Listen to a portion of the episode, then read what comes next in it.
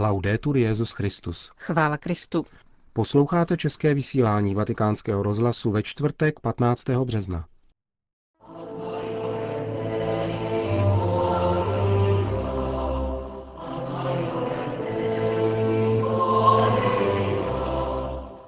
Dnešním pořadu jsme pro vás připravili přehled aktualit z Vatikánu a ze světa. A dále se vrátíme ke včerejší notifikaci Kongregace pro nauku víry v rozhovoru s páterem Prosperem Grékem, který je poradcem této kongregace. Příjemný poslech.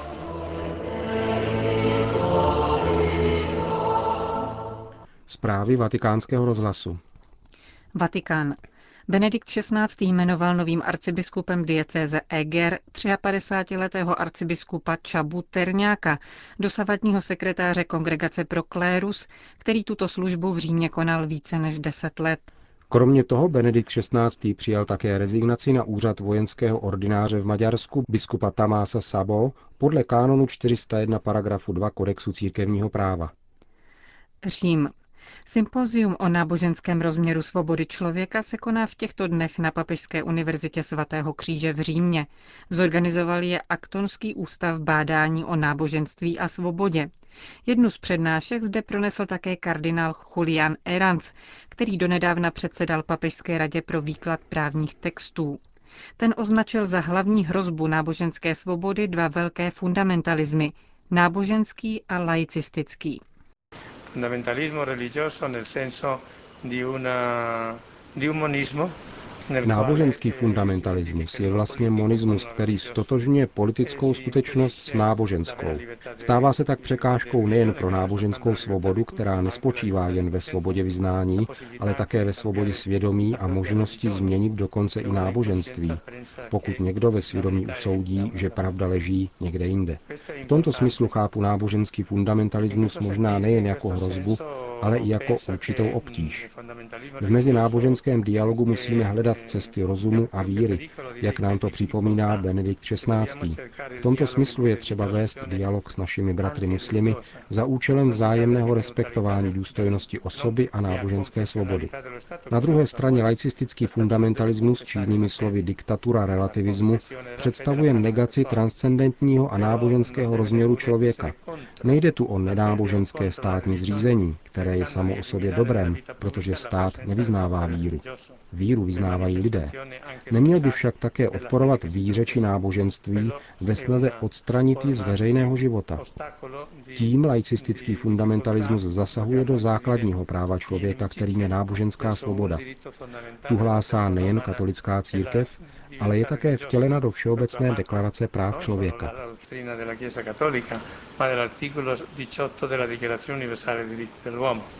Nicaragua. Kardinál Miguel Obando i Bravo přijal nabídku nikaragujského prezidenta, aby se stal předsedou Národní rady pro smíření a pokoj.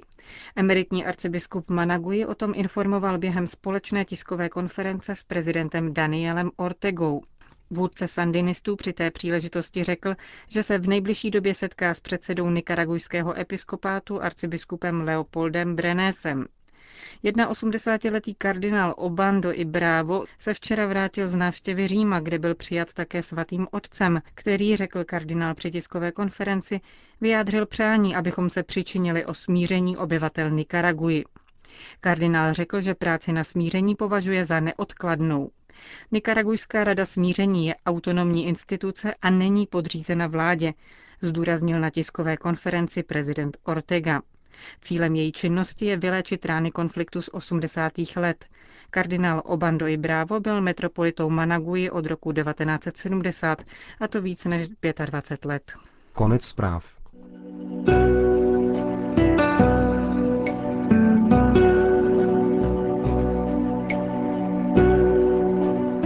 Vraťme se nyní ještě ke včerejší notifikaci Kongregace pro nauku víry. Jak jsme již informovali, jde o dokument upozorňující na reduktivní povahu některých teologických koncepcí španělského jezuity Pátera Jona Sobrína. Jde o poněkud citlivou záležitost, protože otec Sobrino je znám také jako obhajce chudých v Salvadoru, kde žije od svých 20 let. Požádali jsme o rozhovor pátera Prospera Gréka, Augustiniána, který je poradcem Kongregace pro nauku víry a členem Papežské biblické komise.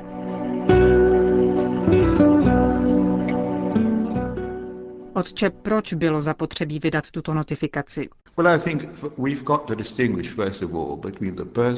Myslím, že především musíme rozlišovat mezi osobností Jona Sobrína a jeho teologií. Sobrino je jezuitský kněz narozený ve Španělsku baskického původu, ale pracuje v Salvadoru, hlavně mezi chudými lidmi. Kromě toho je teolog, který se hlásí k teologii osvobození a jako takový o vlas unikl smrti před zhruba 15 lety, protože byl právě v Fajsku, když bylo šest spolubratří z jeho komunity a další dvě ženy zavražděny. Třeba říci, že nejde o odsouzení jeho osoby. Kongregace naopak oceňuje Sobrínovu angažovanost pro chudé. Dokument je upozorněním pro věřící, že některá učení obsažená ve dvou Sobrínových knihách, a to historicko-teologické čtení Ježíše z Nazareta a víra v Ježíše Krista, nevystihuje učení a oficiální stanovisko církve. Došlo se k závěru, že toto upozornění je nezbytné vzhledem k velké rozšířenosti těchto textů a jejich běžnému užívání v seminářích. Kdyby šlo jen o článek v nějakém vědeckém časopise, myslím, že by se o tom vůbec nemluvilo a diskuze by zůstala mezi teology. Protože ale tyto knihy jsou velmi čtené a jako vlivné se ukazují i v seminářích, bylo toto varování naprosto nutné. Třeba také dodat, že hned v úvodu notifikace se připomíná, že církev od samého počátku a po celá staletí vždy hlásala a aktivně zajišťovala pomoc chudým. Dva dokumenty o teologii osvobození publikované zhruba před 20 lety také mluvili o této péči a cenzurovali pouze marxistické interpretace některých těchto teologií.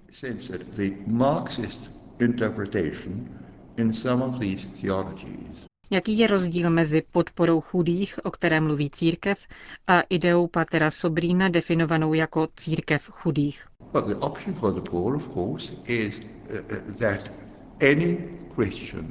Podpora chudých znamená samozřejmě, že každý křesťan, který se za křesťana považuje, musí brát chudé v úvahu, protože především jejich je nebeské království a dobra této země patří všem. Takže kdokoliv má nadbytek čehokoliv, měl by rozhodně pomáhat chudým, pokud se chce sám nazývat křesťanem. Na druhou stranu, takzvaná církev chudých je v jistém smyslu výmysl, protože, jednoduše řečeno, Sobrino nerespektuje katolická pravidla hry pro teologii. Teologie je věda a má svou metodologii spojenou samozřejmě s vírou teologa. Ovšem vycházet ze sociologického pozorování a překrucovat zjevení do posteriorních reflexí, to není korektní. A to se, myslím, děje v tomto konceptu církve nebo teologie chudých. Jde o přizpůsobování teologického myšlení a také učení církve určitým sociologickým strukturám, takže v tom nejde o otázku pomáhat nebo nepomáhat chudým, žít nebo nežít pro chudé, což by samozřejmě bylo vždy chválihodné, ale o přizpůsobování teologie, aby se hodila do sociologických kategorií. A právě v tom je začátek potíží.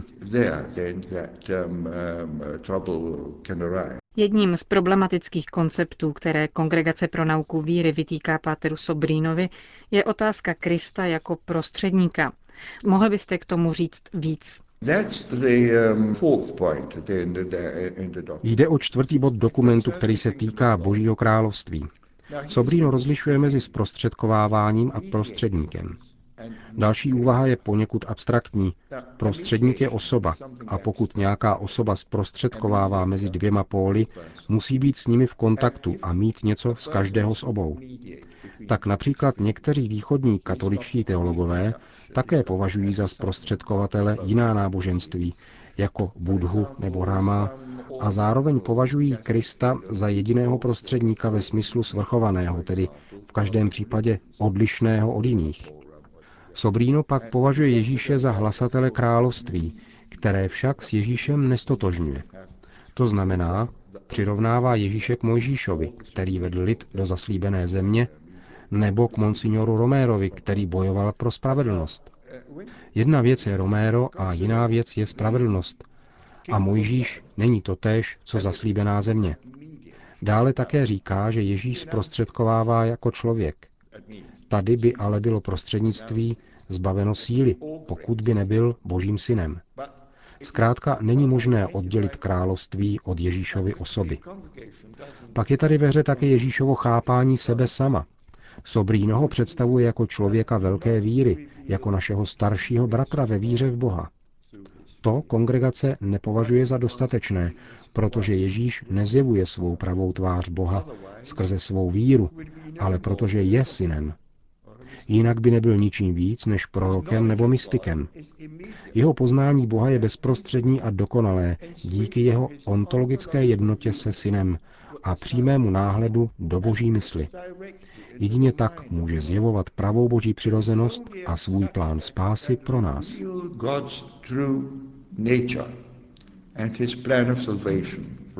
Poslední z bodů, na které kongregace upozorňuje, se týká Ježíšovy smrti. Sobrino ji považuje za mučednickou smrt, za příklad poslušnosti až k smrti. Ježíš podle Sobrína nikdy nevykládal svou smrt jako výkupnou oběť. Její hodnota je tedy exemplární a neúčinná. Tím samozřejmě opomíjí tak zásadní novozákonní texty, jako je desátá kapitola Evangeliu Marka. Syn člověka nepřišel, aby si dal sloužit, ale aby sloužil a dal svůj život jako výkupné za mnohé. Nebo konsekrační slova, která se opakují při Eucharistii, krev nové a věčné smlouvy, která se prolévá za vás. Je to tajemství osoby, života, smrti a zmrtvých stání Ježíše, které je jediným zdrojem našeho vykoupení, které se stává účinné v církvi skrze svátosti. Dokument tedy uzavírá, že teolog by neměl užívat pouze akademické nebo vědecké nástroje. Měl by do svého bádání vlévat také svou víru.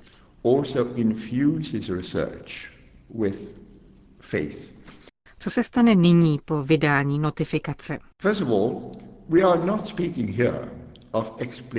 Tak předně tady nemluvíme přímo o herezi nebo o exkomunikaci, nýbrž o teologických tvrzeních, které ohrožují víru katolické církve a samotné krédo.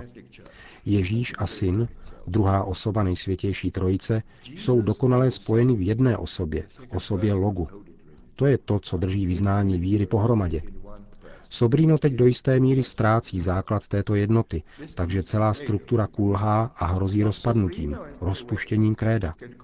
Proto bylo potřeba, aby kongregace tuto notifikaci vydala. Chce tím sdělit věřícím, podívejte, čtěte Sobrínovi knihy, jak je libo, ale mějte na paměti, že tyto body, kterých jsme se dotkli, jsou, řekněme, nebezpečné pro víru, jsou-li dováděny do extrému. A některé jsou dokonce na hraně toho, co bychom nazvali herezí, protože jsou v rozporu s dogmaty, které byly definovány na koncilech v Efezu a Chalcedonu, jak řeky, tak latinskými otci, a na které se odvolávají všechny, dokonce i protestantské denominace, když mluví o výkladu kréda. Říkáte tedy, že jde o varování. To znamená, že notifikace nemá žádnou právní účinnost, nevyplývá z ní žádný trest nebo třeba omezení pro uvedená díla. Ne, nemohou být nazvána zakázaná, protože index už neexistuje. Je ale správné říci věřícím, kteří čtou tyto knihy a používají je v seminářích, že je v nich těchto šest bodů, které katolická církev neschvaluje a neodpovídají tedy učení církve. Ještě pár slov k proceduře. Nejde tady o odsouzení bez předchozí konzultace, jak by si někteří mohli myslet. Byl kontaktován autor, kongregace sdělila těchto šest bodů generálnímu představenému jezuitů, který je předal otci Sobrínovi a měl několik měsíců na odpověď. On také skutečně odpověděl. Zdá se ale, že tato odpověď neuspokojila ani výbor, který s ním korespondoval, ani řádné zasedání biskupů a kardinálů, kteří jsou členy kongregace. Proto byly tyto body postoupeny svatému otci a ten schválil zveřejnění této notifikace. O notifikaci upozorňující na reduktivnost některých teologických konceptů španělského teologa Jona Sobrína jsme si povídali s páterem Prosperem Grékem, poradcem Kongregace pro nauku víry a členem Papežské biblické komise.